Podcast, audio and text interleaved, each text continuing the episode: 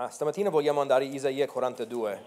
Um, se tu potessi viaggiare uh, in una macchina del tempo al futuro uh, per vedere un evento, quale evento vorresti uh, vedere?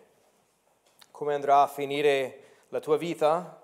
O si qualificherà mai l'Italia per un mondiale nel futuro? Perché non succede ultimamente. Um, come saranno i tuoi nipoti, i tuoi figli nel futuro, quando sono grandi?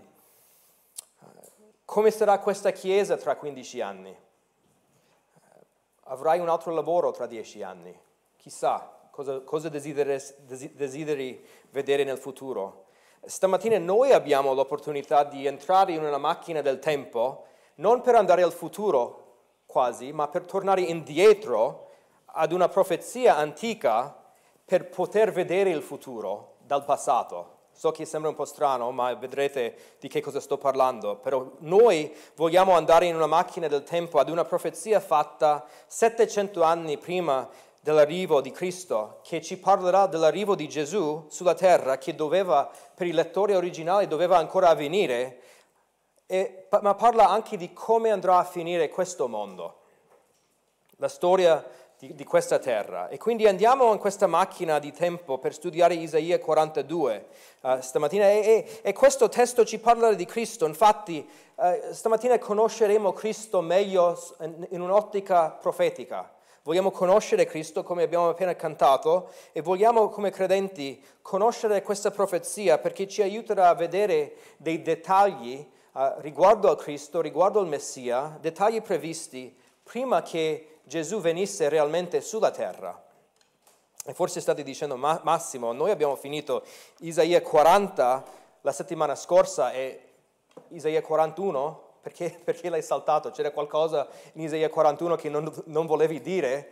Uh, in realtà no, perché finisco oggi um, uh, con uh, que- questa serie di prediche e purtroppo dobbiamo saltare capitolo 41 per arrivare al capitolo 42. Però voglio darvi un po' di contesto prima di arrivare a, a leggere capitolo 42. Magari facciamo Isaia, Isaia 41, 41, in due minuti.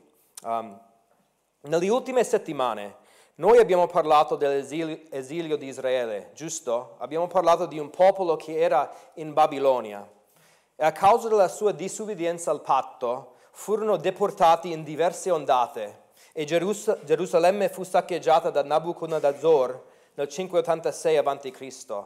Isaia, Isaia scrisse per incoraggiare Israele che li avrebbe liberati dalla loro cattività. Nel capitolo 41 abbiamo visto la potenza di Dio, in capitolo 40 il desiderio di Dio di salvare il suo popolo. In capitolo 41 Dio dimostra la sua unicità, unicità tra tutti i dei quando predice l'arrivo di Ciro il Grande, re di Persia. Uh, Ciro, il Grande, Ciro, il Grande, avrebbe conquistato i, babilonesi, aprendo la porta per il ritorno alla terra promessa. E tutto questo avvenne secondo la volontà di Yahweh che governa le nazioni e la storia.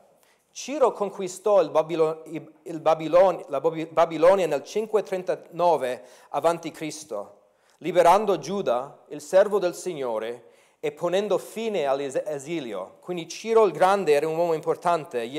Quelli che erano in esilio tornarono in ondate, iniziando con l'editto di Ciro. Se volete leggere di questo editto di Ciro, potete leg- leggere Esra 1, magari oggi pomeriggio, uh, quando lui mandò alcuni israeliti a ricostruire la casa del Signore. E secondo Isaia 41, Ciro avrebbe conquistato con grande facilità altri paesi la sua potenza avrebbe incusso timore alle altre nazioni, che, che, a causa di questo timore le nazioni si sarebbero rivolte ai, ai loro idoli per la salvezza da Ciro. Volevano essere liberati da Ciro, quindi si, si, si sarebbero rivolti a questi idoli. E nel capitolo 41 Dio consola e incoraggia il suo popolo che loro sono un popolo uh, diverso, non devono temere Ciro, non devono rivolgersi agli idoli, ma devono affidarsi all'aiuto del loro Dio.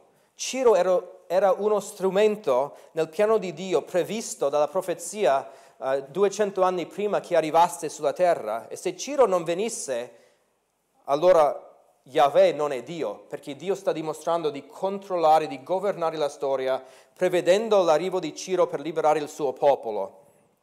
Purtroppo l'arrivo di Ciro sulla scena della storia, uh, Isai, uh, le nazioni uh, son, son torna, sono, um, si sono rivolti agli idoli. Isaia 41 continua con questo tono polemico che noi abbiamo visto le scorse settimane riguardo alla grandezza di Dio e la piccolezza degli dei.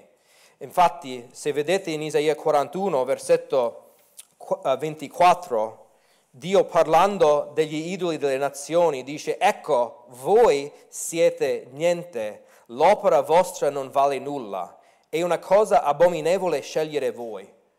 E quindi Dio di nuovo dice, gli idoli sono niente.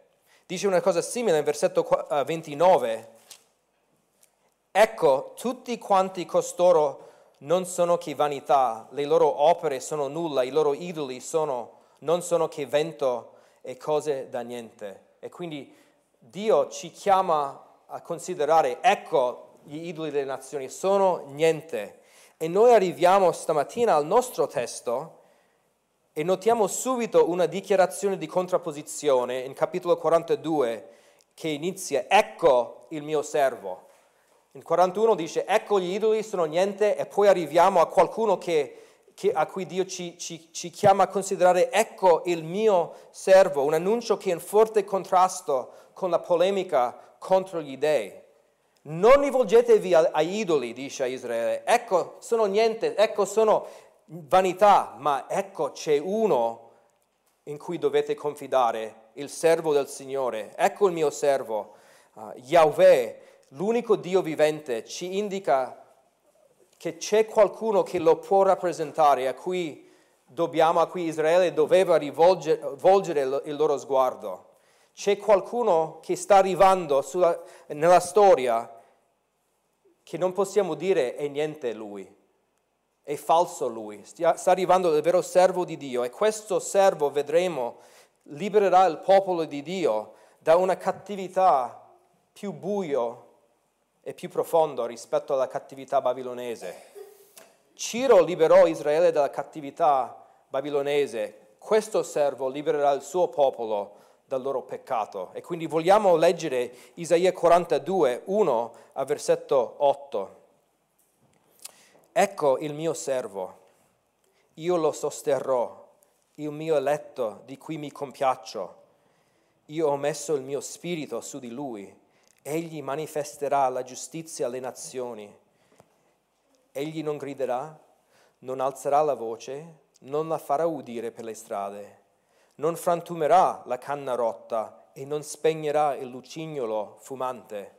Manifesterà la giustizia secondo verità.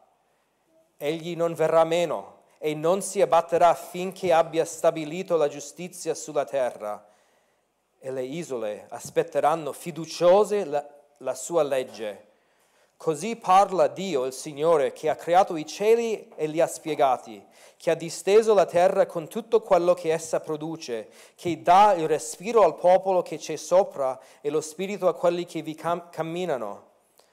Io, il Signore, ti ho chiamato secondo giustizia e ti prenderò per la mano, ti custodirò e farò di te l'alleanza del popolo e la luce delle nazioni, per aprire gli occhi dei ciechi, per far uscire dal carcere i prigionieri e dalle prigioni quelli che abitano nelle tenebre. Io sono il Signore, questo è il mio nome, io non darò la mia gloria a un altro, né la lode che mi spetta agli idoli. Noi arriviamo a questi meravigliosi versetti che parlano del servo del Signore il Messia, il Cristo, il servo del Signore, è un personaggio molto importante nel libro di Isaia. Uh, la speranza di Israele non deve essere negli idoli né in Ciro, ma dovevano attendere l'arrivo di questo servo. Isaia 42 è il primo di quattro passi in Isaia che sono chiamati canti del servo canti del servo, forse ne abbiamo parlato nel passato di questi canti, perché danno rilievo alla persona e alla venuta del Messia, il suo ruolo nel piano di Dio per il mondo e per la storia. E ce ne sono quattro, come dicevo. Gli altri tre si trovano in capitolo 49, un altro in capitolo 50, che abbiamo letto la settimana scorsa durante la Santa Cena, e poi il famoso capitolo 53. Questi sono chiamati i canti del servo. Gli apostoli citarono questi canti e li applicavano alla persona di Gesù Cristo. Quindi noi sappiamo chi, chi è questo servo. Noi viviamo 700, eh, non, noi sappiamo Gesù arrivò 700 anni dopo queste profezie e noi, noi sappiamo già di chi stava, stavano parlando questi canti. Noi siamo privilegiati in questo senso che noi torniamo nel passato per vedere una profezia del futuro e noi sappiamo che questi, questi canti parlano di Gesù Cristo. Prima di entrare nei dettagli di capitolo 42, voglio dire solo uh, un paio di cose riguardo a questi canti, mentre ci avviciniamo a questo primo canto. In, in questi canti abbiamo forse i contributi più importanti nell'Antico Testamento riguardo al concetto del Messia. Sono alcuni dei contribu- contributi più importanti nell'Antico Testamento, salvo forse per alcuni salmi messianici. Eh, questi canti mettono a fuoco Gesù affinché noi possiamo vedere la sua gloria, la, la gloria della sua persona, la gloria della, della sua missione. Per questo motivo cristiani in tutti i secoli sono attratti a questi canti perché parlano del nostro Salvatore, del nostro Signore. Però in questi cantici esiste una tensione, una tensione tra il re promesso e inalzato e il servo sofferente e abbandonato che si riferiscono alla prima venuta di Cristo, che è venuto prima per soffrire, e poi la sua seconda venuta in cui verrà per regnare. E visto che noi viviamo tra l'adempimento iniziale alla prima venuta e quello in attesa di quell'adempimento finale, ci sono dunque alcuni versetti anche in questo uh, primo canto che sono a volte difficili da capire, ma stiamo parlando della prima venuta, della seconda venuta, di qualcosa tra la prima venuta e la seconda venuta e quindi facciamo un po' di chiarezza su questo mentre noi uh, andiamo avanti in questo testo. Però è stesso, lo stesso problema che, che uh, vedete, la stessa difficoltà che vedete leggendo gli altri canti del servo. Um, e a, a, volte i canti, per esempio 53, chiarisce molto quelli che vengono prima. Quando tu pensi a Gesù, quando tu pensi a Gesù, come lo immagini? La Bibbia ci dà diverse immagini per capire chi è Gesù. Abbiamo parlato della, dell'immagine nel passato dell'agnello di Dio, per esempio. Quando pensiamo a Gesù pensiamo al nostro Salvatore che è l'agnello di Dio. Gesù pure è chiamato il sommo sacerdote. Uh, la lettera agli ebrei lo chiama il nostro fratello maggiore. E, e ognuno di questi titoli è, è prezioso. Ma vedremo che quando l'Antico Testamento parla del Messia, sì, ci dà tutte queste immagini, ma c'è un'immagine centrale de- del Messia, che il Messia è un re. Dobbiamo aspettarci un re che viene per regnare. E, e questo potremmo rintracciare dal primo libro della Bibbia, Genesi. Quando pensiamo a Gesù dobbiamo pensare a un re. E, spesso in questa vita noi siamo appesantiti da tutte tutti i pesi della vita, siamo distratti dei, dai problemi nel mondo in cui viviamo, le guerre in tutto il mondo, sperando che ci possa essere pace nel mondo senza Cristo, quasi speriamo. Come se tutti i problemi potessero essere quasi risolti adesso, così possiamo avere una vita più facile. Ma, ma stamattina il testo ci invita a togliere i nostri occhi dal presente per fissare lo sguardo su Gesù come il Re promesso di Dio e lo faremo studiando questo testo profetico. Notiamo la ripetizione in questi versetti, uh, una ripetizione che ci presenta questo concetto, il concetto di giustizia, versetto 1 alla fine, egli manifesterà la giustizia alle nazioni, poi vediamo versetto 3, manifesterà, manifesterà la giustizia secondo verità, e poi vediamo in versetto 4 eh, che lui stabilirà la giustizia sulla terra e le isole aspetteranno fiduciose la sua legge. La frase nel versetto 1 che vediamo, egli manifesterà la giustizia alle nazioni, va bene, ma credo che uh, sia più chiaro la nuova, la nuova Diodati in questo caso, che dice, egli porterà la giustizia alle nazioni, porterà la, la giustizia alle nazioni, o anche egli porterà il diritto alle nazioni. E il concetto di un re che governa con giustizia, che porta un governo giusto sulla terra, un giudice equo. E, e questo è un incarico particolare del servo del Signore, porta la giustizia alle nazioni.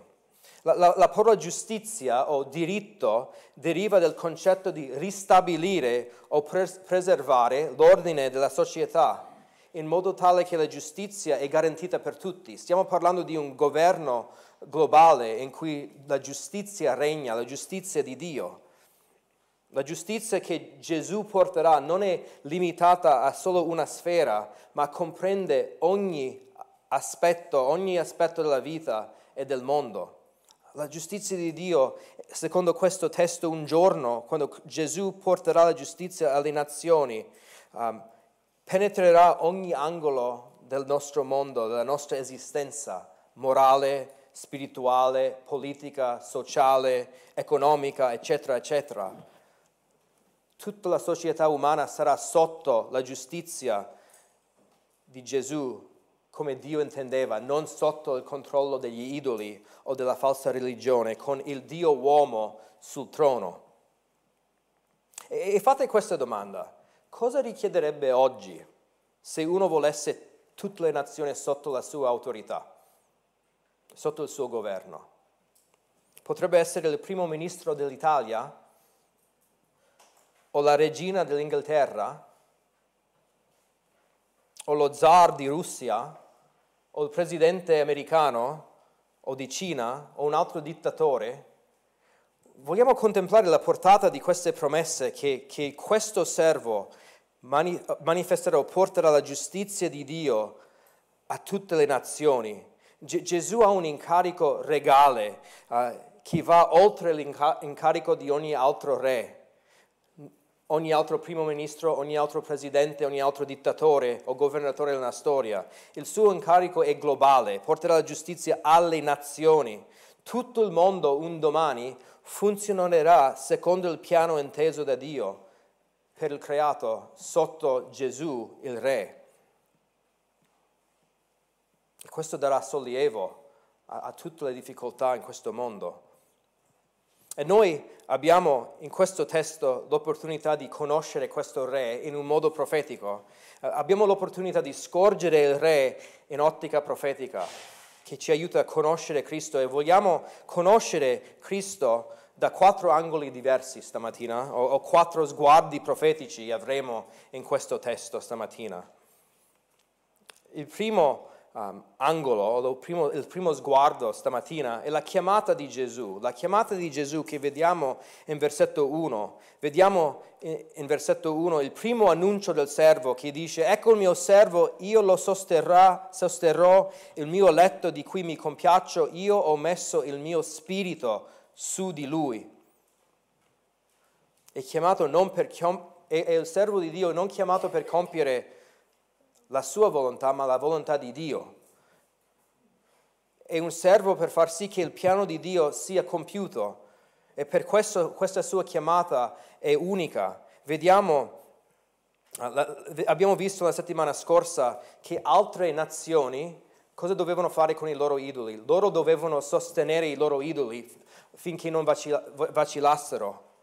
Qui è il Signore stesso, Yahweh, che sostiene questo suo servo Gesù e Gesù nella sua umanità non avrebbe avuto successo senza l'aiuto di Dio, non avrebbe avuto successo con le proprie, proprie forze, ma dipendeva profondamente dalla mano forte di, di Dio, di Yahweh. Io lo sosterrò. Dice che il mio eletto di cui mi compiaccio, Dio si compiace di questo servo. E, e sono parole forti parole forti che ci richiamano o ci ricordano delle parole nei Vangeli. Vi ricordate quando Gesù fu battezzato e la voce del Padre echeggiò dal cielo? Questo è il mio diletto figlio, nel quale mi sono compiaciuto. La stessa cosa la trasfigurazione, questo è il mio diletto figlio nel quale mi sono compiaciuto, il mio eletto di cui mi compiacciono. E come Gesù diceva in Giovanni 8, io faccio sempre le cose che gli piacciono. E vediamo spesso nei Vangeli Gesù che parlava di questo uh, rapporto, questa relazione intima con il Padre, che, che il Padre ama il Figlio, ha un rapporto, una relazione unica per compiere questa sua missione. Dio Padre si compiace di Gesù come nessun altro che è mai vissuto. Era desideroso Gesù di sottomettersi al piano pa- del, pa- del Padre. E in questo primo canto del servo, il servo è colui nel quale il Signore trova piacere. Nell'Antico Testamento, ah, l'attesa del re, l'attesa del Messia, fu smorzata dalla dolorosa storia di Israele e dei loro re. Non so se vi ricordate, leggendo l'Antico Testamento, è pieno di re che non sono riusciti a piacere al Signore, re falliti. Infatti il ritornello più comune che descrive i re di Israele è egli fece ciò che è male agli occhi del Signore, imitò i peccati dei suoi padri. Questo è il ritornello che descrive i re nell'Antico Testamento. Ma finalmente abbiamo un servo che viene, l'eletto di Dio, in cui Dio si compiace Finalmente c'è qualcuno che è gradito al Signore, questo è il nostro Salvatore, su questo individuo Dio metterà il suo spirito. Lo spirito garantisce il suo successo nel suo incarico come re. Io ho messo il mio spirito su di lui. È, è, vero che lo Spirito scendeva di tanto in tanto nell'Antico Testamento per fortificare un profeta o un re, per sostenerlo nel suo servizio, ma, ma, ma questo servo del, del Signore, il Messia, avrà lo Spirito in un modo particolare in un modo particolare. Questo ci fa pensare di nuovo alla vita di Gesù. È difficile leggere questo e non pensare a Gesù che fu concepito per mezzo dello Spirito. Si di, dipendeva dallo Spirito durante le sue, tenta, le sue tentazioni, fece miracoli uh, per mezzo dello Spirito, offrì la sua vita sulla croce per mezzo dello Spirito. È stato lo Spirito a risuscitarlo dalla morte. Lo Spirito era sempre un compagno del nostro Signore Gesù Cristo e lui dipendeva dello Spirito. Dio ha messo il suo Spirito su Gesù in un modo particolare. Non c'è mai stato e non ci sarà mai qualcuno come il Re Gesù. E per questo Lui è degno della nostra meditazione, della nostra considerazione, per questa chiamata alta che Lui ha. Dobbiamo contemplare Lui nella sua gloria, come quello che, che viene sostenuto particolarmente dal Padre, che, uh, che, che onora il Padre in ogni cosa, che ha il suo spirito. È un uomo ineguagliato in tutta la storia, il nostro Salvatore, il nostro Re. Il secondo angolo che vogliamo vedere di questo servo, il secondo um, sguardo che possiamo avere di Gesù Cristo, è il suo metodo, il metodo di Gesù. Il metodo di Gesù, vediamo versetti 2 e 3, che ci parlano dell'approccio di questo re. E, e, e prima di leggere questi versetti di nuovo, ci troviamo qua in quella tensione di cui vi parlavo tra la prima e la seconda venuta. Di che cosa parlano questi versetti? Eh, perché dice in versetto 2, egli non griderà, non alzerà la voce, non la farà udire per le strade. Ma noi sappiamo, Gesù nella sua prima venuta almeno predicava, quindi non può, non può questo versetto non significa che Gesù non predicherà. Um, e sappiamo che quando Gesù verrà nella sua gloria come la parola di Dio, verrà con una spada per sconfiggere i suoi nemici. E quindi questi versetti uh, ci parlano uh, di, di, una cosa che, che, che, parlano certamente della sua prima venuta e anche il suo cuore verso il suo popolo adesso. Gesù nella sua prima venuta sapeva di dover soffrire, sapeva di dover affrontare la, la crocifissione. E questi versetti ci dimostrano l'umiltà con cui Gesù affrontava l'opposizione Egli non griderà, non alzerà la voce, non la farà udire per le strade. E, e, e, questo concetto è chiarito per noi più avanti in Isaia 53 che dice maltrattato si lasciò umiliare e non aprì la bocca. Gesù non aprì la bocca, come l'agnello condotto al mattatoio, come la pecora muta davanti a chi la tosa. Egli non aprì la bocca. Oltraggiato non rendeva gli oltraggi, dice prima Pietro, non minacciava. Gesù nella sua prima venuta sapeva di dover morire, doveva essere soggetto agli insulti dell'uomo. E perciò il profeta ci dice qua, non griderà, non alzerà la sua voce per insistere sulla giustizia nella sua prima venuta. Avrebbe, Gesù avrebbe potuto chiamare tutti gli angeli dal cielo per intervenire e salvarlo e non l'ha fatto, perché non avrebbe compiuto la sua missione nella sua prima venuta, la salvezza sulla croce. Mentre il versetto 3 ci spiega il metodo di Gesù, anche il suo atteggiamento verso, verso di noi adesso, dice non frantumerà la canna rotta, non spegnerà il lucignolo fumante. Questo ci parla della, della propensione del cuore di Gesù verso coloro che sono oppressi e deboli. Ci sono due metafore impiegate qua per parlare della mitezza di Gesù, la mitezza con, con cui il servo cura gli oppressi. Eh, pensiamo a una canna che cresce sulla riva di un fiume o di un lago che viene spezzato o viene schiacciato dal vento. O, o possiamo pensare a un lucignolo di una candela, di una lampada che quasi non brucia più, che quasi non dà più luce e perciò è quasi spento. Eh, queste immagini della canna rotta e del lucignolo fumante parlano di persone che sono oppresse, deboli, deboli persone afflitte, addolorate. E non ci dice perché, perché, perché si trovano in questa situazione, ma ci, ci dice che Gesù non rifiuta, il servo non rifiuta queste persone. Non sono persone inutili o, o eliminabili per lui, magari come un altro re verrebbe per conquistare un regno e farà fuori quelli che sono deboli. Dio qua ci tiene a spiegare la mitezza di questo re. E in questi versetti nel Nuovo Testamento vengono applicati nel Vangelo di Matteo per parlare del, dell'atteggiamento di Gesù verso quelli che erano malati eh, e meno amati. E nella storia della Chiesa diversi scrittori hanno applicato questi, queste immagini a persone che sono ferite spiritualmente, persone che sono ferite spiritualmente dalle prove della vita, dall'abuso spirituale o anche delle ferite dovute al proprio peccato.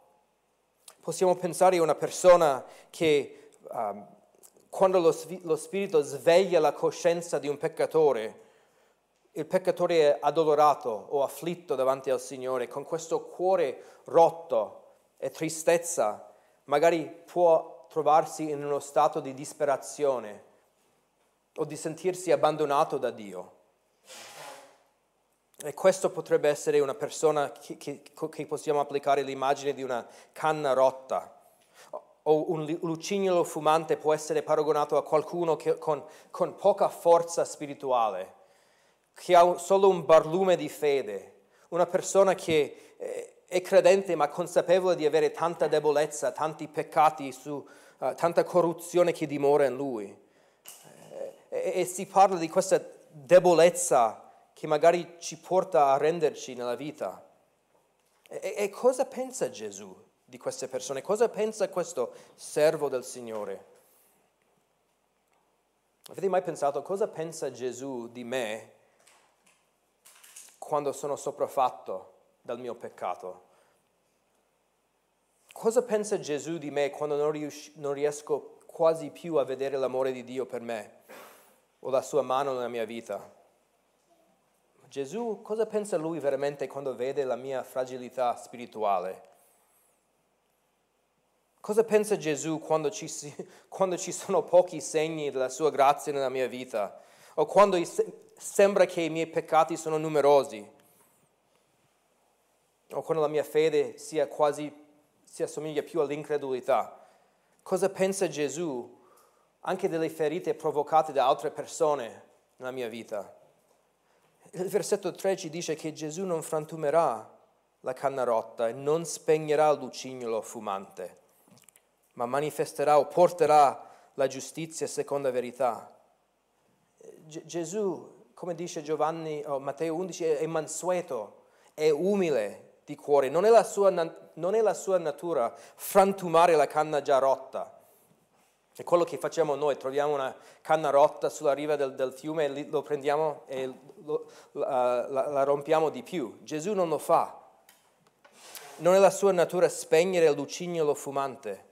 Eh, Gesù vede nel fumo, Gesù vede nel fumo che sale dal, dal lucignolo quasi spento, vede un'opera che lui stesso ha iniziato in quella persona. E lui intende fare vento al fuoco non per spegnerlo, ma per alimentarlo e fortificarlo affinché brilli e bruci ancora di più. Questo è cosa vuol dire quando dice che Gesù porterà la giustizia seconda verità. Gesù continua a portare la sua giustizia nel suo popolo, anche se sono deboli e rotti. Vede Gesù nella, nella canna rotta, vede ancora vita che lui stesso ha dato. È, è lì per assistere e curare quella persona alla guarigione, fino alla guarigione. Gesù desidera far crescere il seme più piccolo di fede. E quando dice che lui porterà la sua giustizia secondo la verità, questo è vero a livello globale che porterà la giustizia secondo la verità, però è anche vero con queste persone che sono rotte, quasi spente, che Gesù nel suo, in, in qualità di re continuerà a portare giustizia nella loro vita. Piano piano lui sconfiggerà la loro corruzione, conquisterà ciò che è contrario alla sua volontà nel loro cuore affinché il regno di Dio domini nel cuore di colui che appartiene a lui. Questo ci ricorda delle parole di Paolo che dice, colui che ha cominciato in voi un'opera buona la condurrà a compimento fino al giorno in cui torna per noi. Questo, questo è il metodo di, di Gesù, questo è quello che lui fa. Non frantumerà la canna rotta, non spegnerà il lucignolo fumante, ma manifesterà la giustizia secondo la verità. E questo dovrebbe soccorrere il nostro cuore quando noi ci troviamo in uno stato di debolezza e dovrebbe anche uh, condizionare il modo in cui noi ci avviciniamo a persone che, so, che, sono deboli. Dobbiamo avere una mitezza, dobbiamo avvicinarci con loro cercando di, di, uh, di uh, incoraggiare l'evidenza della grazia di Dio nella loro vita, perché sappiamo che Gesù non è contro di loro, è per loro e vuole, secondo la verità, trasformare quella persona e, e fortificare e assistere e curare quella persona fino alla piena guarigione. Questo è il suo metodo. Vediamo il, secondo, il terzo angolo, lo, il terzo sguardo, il successo di Gesù il successo di Gesù. Vediamo in versetto 4, egli non verrà meno e non si abbatterà finché abbia stabilito la giustizia sulla terra e le isole aspetteranno fiduciose la sua legge. In questo versetto vediamo la prima indicazione che non sarà tutto facile per questo servo. Non sarà tutto facile per lui mentre porterà giustizia sulla terra. E, e per enfatizzare questo, c'è un gioco di parole che non vediamo nell'italiano, ma io penso che sia molto interessante nella lingua originale. Dice, il versetto 3 abbiamo, abbiamo visto che il servo non spegnerà il lucignolo fumante, che quasi non brucia. Quando il versetto 4 dice egli non verrà meno, l'ebraico dice letteralmente Gesù o il servo non diverrà fumante non diverrà fumante, lui non, di, non diventerà come quelli che sono afflitti dalle prove del peccato della, del, del, della vita. Tutte le sue, l'opposizione, l'oppressione che lui deve affrontare non lo renderà fumante come lucignolo fumante. E poi um, dice, quando dice che egli non si abbatterà, lì in versetto 4, egli non si abbatterà, nell'ebraico dice letteralmente che non sarà rotto. Egli non sarà rotto come la canna rotta di versetto 3. egli non diverrà fumante, egli non sarà rotto finché abbia stabilito la giustizia sulla terra. E noi sappiamo che Gesù doveva affrontare difficoltà. Verset, uh, Isaia 53 dice che Gesù fu maltrattato e umiliato, Con, conosceva intimamente l'oppressione, era disprezzato, abbandonato dagli uomini. È venuto sulla terra e i suoi han, lo hanno rifiutato. E, e, e, queste, in mezzo a tutte queste sofferenze, questa estrema fatica e difficoltà che il Messia avrebbe affrontato, non verrà meno, non si abbatterà finché la sua missione non sia compiuta, fino anche alle isole della terra, quando dice lui stabilirà la giustizia sulla terra, le isole aspetteranno fiduciose la sua legge.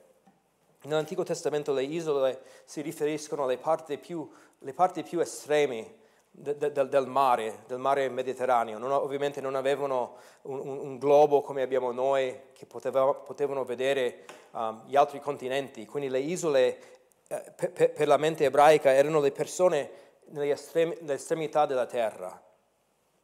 E Gesù, nonostante tutta l'opposizione, anche le parti più distanti da Israele avrebbero aspettato la sua legge. E, e, e, e riflettiamo un attimo su, su, su questo um, successo di Gesù. Risol- Gesù ha una risolutezza incredibile, affronta le difficoltà, non è rotto, uh, non, non diventerà fumante, stabilirà giustizia sulla terra fino alle parti più, più lontane da Israele. Nell'Antico Testamento tutti questi posti, tutti questi posti, le nazioni, sono viste come popoli sotto il controllo dell'idolatria, popoli smarriti, seguendo la propria via, lontani dall'unico Dio vivente.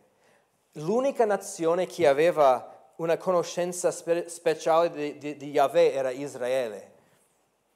È, è, è, veramente incredibile quando noi leggiamo quell'ultima riga di versetto 4, le isole aspetteranno fiduciose la sua legge. I, i posti più lontani, lontani vorranno avere la legge di Dio. Non vorranno seguire la legge di un altro, non vorranno seguire l'idolatria, ma vorranno seguire la legge del Re Gesù. Questo implica che tutto il mondo un giorno abbandonerà gli idoli per adorare Yahweh. Abbandoneranno gli idoli per adorare Yahweh, seguiranno non la legge di un altro re umano, ma seguiranno la legge del servo di Dio. Lui avrà successo nella sua missione. Nonostante tutto ciò che lo può ostacolare, lui avrà successo. E, e quando noi oggi vediamo il mondo intorno a noi che non si interessa a Gesù, che non si interessa alla sua parola, che non vuole sottomettersi alla sua autorità, alla sua salvezza. Quando sembra che il mondo ancora giace nelle tenebre, dobbiamo ricordarci che ci sarà un giorno in cui le, le estremità della terra aspetteranno la sua legge e, e il suo regno sarà glorioso, non sarà impedito o ostacolato. Gesù vincerà. Vogliamo adesso vedere l'ultimo sguardo a Gesù, la sua missione, la missione di Gesù. E arriviamo a questi ultimi versetti 5 a 7, 5 a 7 che dice così parla il Signore che ha creato i cieli e li ha spiegati, che ha disteso la terra con tutto quello che essa produce, che dà il respiro al popolo che c'è sopra e lo spirito a quelli che vi camminano. Io, il Signore, ti ho chiamato. Secondo giustizia e ti prenderò per la mano, ti custido, custodirò e farò di te l'alleanza del popolo, la luce delle nazioni, per aprire gli occhi dei ciechi, per far uscire dal carcere i prigionieri e dalle prigioni quelli che abitano nelle tenebre. Eh, Avete notato un cambiamento qua in questi versetti? Dal versetto 1 a 4 Dio parlava del suo servo in, nella terza persona, ecco il mio servo. In questi versetti Dio cambia e si rivolge direttamente al servo, al servo nella seconda persona. io ti ho chiamato, ti prenderò, ti custodirò. E, e questa settimana mentre riflettevo uh, su questo passo, passo pensavo a, a, Gesù durante la sua vita, nella sua uh, umanità, mentre lui affrontava una difficoltà dopo l'altra. Avrebbe pensato a questo testo. Gesù certamente era il figlio di Dio, ma nella sua umanità questi versetti avrebbero soccorso Gesù nella sua difficoltà, che, che, che nella sua sofferenza, mentre, mentre svolgeva la missione di Dio perché in questi versetti vediamo in versetto 6, vediamo la promessa dell'aiuto proprio del Signore, ti prenderò per la mano, ti custodirò. Dio avrebbe aiutato il suo, suo servo e questi versetti si, si, sono rivolti direttamente al Messia, al, ser, al servo e che Gesù avrebbe trovato incoraggiamento in questi versetti. Il versetto 6 ci spiega che la missione di Gesù è duplice, c'è una duplice missione per Gesù. Il primo aspetto vediamo in versetto 6, farò di te l'alleanza del popolo, l'alleanza del popolo. Non possiamo scendere in tutti i dettagli di questo concetto, ma il popolo qua si riferisce alla nazione di Israele, perché la, parte, la seconda parte del versetto si riferisce alle nazioni, la luce delle nazioni. L'alleanza del popolo si, rif, si riferisce a Israele e sta dicendo che il Messia, il, il Messia um, è, uh, sarà il mediatore di un nuovo patto, ma non solo un mediatore per il patto come Mosè, però nella sua persona lui incarna o rappresenta Dio al popolo e il popolo a Dio. Isra- Israele, Israele, doveva re- relazionarsi con Dio non tramite il sistema di leggi e sacrifici di Mosè, ma Israele doveva relazionarsi a, a, Dio tramite Gesù, tramite il Messia, tramite Cristo. In questo senso lui è l'alleanza del popolo. Israele non può appartenere a Dio se non entra in relazione con Dio tramite questo patto che farà il Messia. E ci sarà un giorno, credo che questo um, versetto implichi, però vediamo anche più avanti nell'Antico Testamento, abbiamo anche letto stamattina che, che ci sarà un giorno in cui tutto l'Israele sarà salvato. Ci sarà un giorno in cui tutto l'Israele sarà salvato, verrà sotto il nuovo patto che ora per ora hanno rifiutato. Però il secondo aspetto che ha a che fare con noi, il secondo aspetto della sua missione, farò di te la luce delle nazioni, farò di te la luce delle nazioni. Noi facciamo parte di quelle nazioni di cui abbiamo parlato, che giacevano nelle tenebre. Da, dalla confusione alla torre di Babele fino all'inizio della Chiesa, le nazioni sono viste come questi popoli nelle tenebre, nelle tenebre accecati dal peccato. E Gesù è la luce del mondo che viene per liberare il suo popolo tra le nazioni di queste tenebre, per portare loro nel suo regno. E alla fine uh, del, del, versetto 4 abbiamo visto, come dicevo, le isole aspetteranno fiduciose, desiderosi della legge di Dio. E abbiamo detto che, che non vorranno la legge di qualcun altro, però non abbiamo fatto questa domanda. Come mai può una terra piena di nazioni che si ribellano contro il Signore, come, come mai possono essere sottomessi e desiderosi della legge del Signore? Ma perché quello che dice versetto 6 e versetto 7, che lui sarà la luce delle nazioni, lui accenderà la luce per queste nazioni.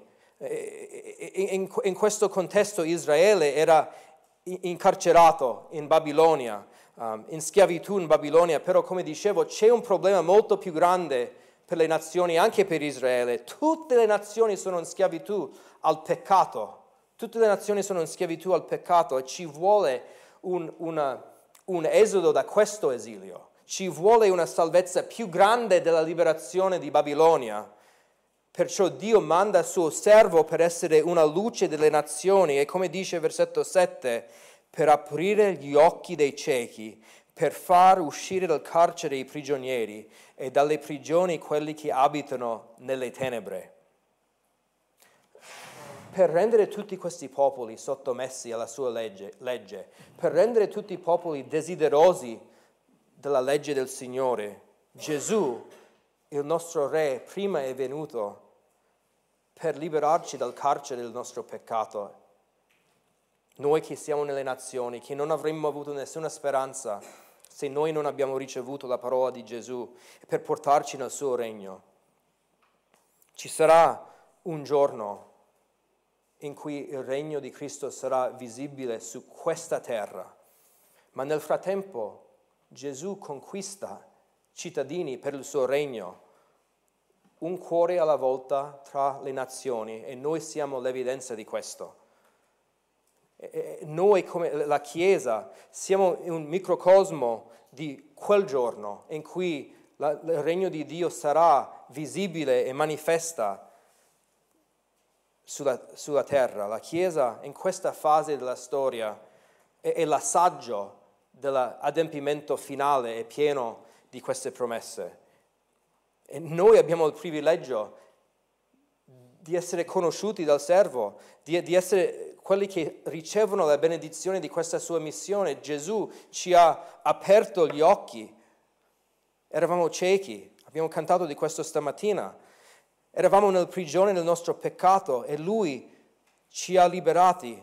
Eravamo nelle tenebre nel regno delle tenebre e Dio, Gesù ci ha portato nel suo regno e adesso noi abbiamo il privilegio di essere servi di quel servo.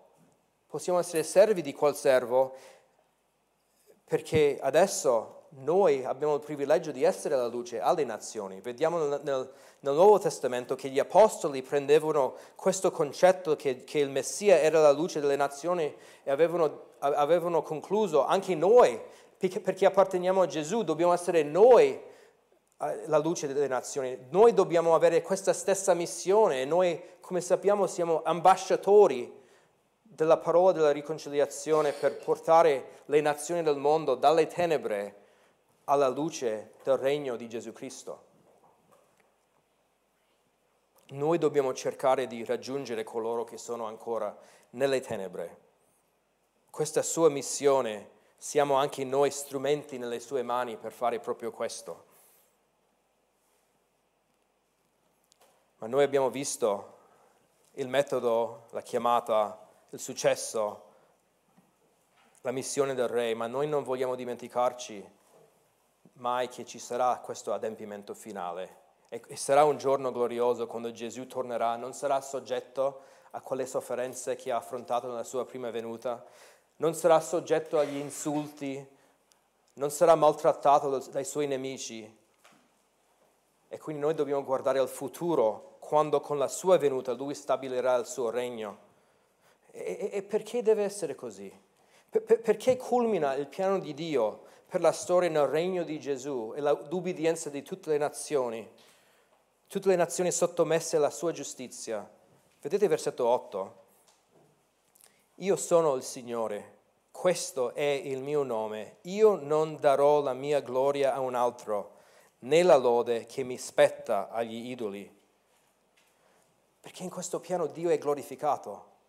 Questo ha a che fare con la, la gloria di Dio. Se la storia finisce con le nazioni intrappolate nell'idolatria, se la storia finisce con tutte le nazioni che giacciono ancora nelle tenebre in ribellione contro di Dio, con un uomo malvagio che prova a unire la terra sotto la sua legge, la gloria, la supremazia del nostro Dio sarà sminuita. Ed è per questo motivo che Dio chiama il suo servo, per dimostrare la sua gloria, il Dio incarnato, per ristabilire la sua giustizia sulla terra, affinché la sua gloria sia l'unica in tutta la terra. E mi sembra una cosa adatta di finire leggendo di questa seconda venuta, quindi vi chiedo di andare a Apocalisse 19. Apocalisse 19, versetto 11, dove parla dell'arrivo, dell'adempimento finale di queste profezie che noi abbiamo visto. Dice poi, versetto 11, capitolo 19, poi vidi il cielo aperto ed ecco apparire un cavallo bianco. Colui che lo cavalcava si chiama fedele e veritiero perché giudica e combatte con giustizia. I suoi occhi erano come fiamma di fuoco. Sul suo capo vi erano molti diademi e, porta, e portava scritto un nome che nessuno conosce fuorché lui. Era vestito di una veste tinta di sangue e il suo nome è la parola di Dio. Gli eserciti che sono nel cielo lo seguivano sopra cavalli bianchi ed erano vestiti di lino fino, bianco e puro. Dalla bocca gli usciva una spada affilata per colpire le nazioni ed egli lo le governerà con una verga di ferro e pigerà il tino del vino dell'ira ardente del, del Dio Onnipotente. E sulla veste e sulla coscia portava scritto un nome, Re dei Re e Signore dei Signori. E Gesù regnerà, Gesù regnerà per mille anni e poi per l'eternità sulla nuova terra i nuovi cieli con il Padre. Preghiamo. Signore, noi ti ringraziamo per il, suo, il tuo carattere mansueto e umile, il tuo carattere che tu ci curi nella nostra debolezza fino alla guarigione. Signore, aiutaci ad essere fedeli, servi fedeli del, del, di te, il servo di Dio, portando il Vangelo a chi è nelle tenebre, e Signore, aiutaci a, a attendere con, con, ansia, con fiducia la tua venuta e preghiamo che, possa venire, che, che tu possa venire anche subito, Signore. Aiutaci a, a, a mollare la nostra presa sulle cose in questo mondo affinché possiamo essere preparati e pronti per il giorno in cui tu decidi di tornare. Nel nome di Gesù. Amen.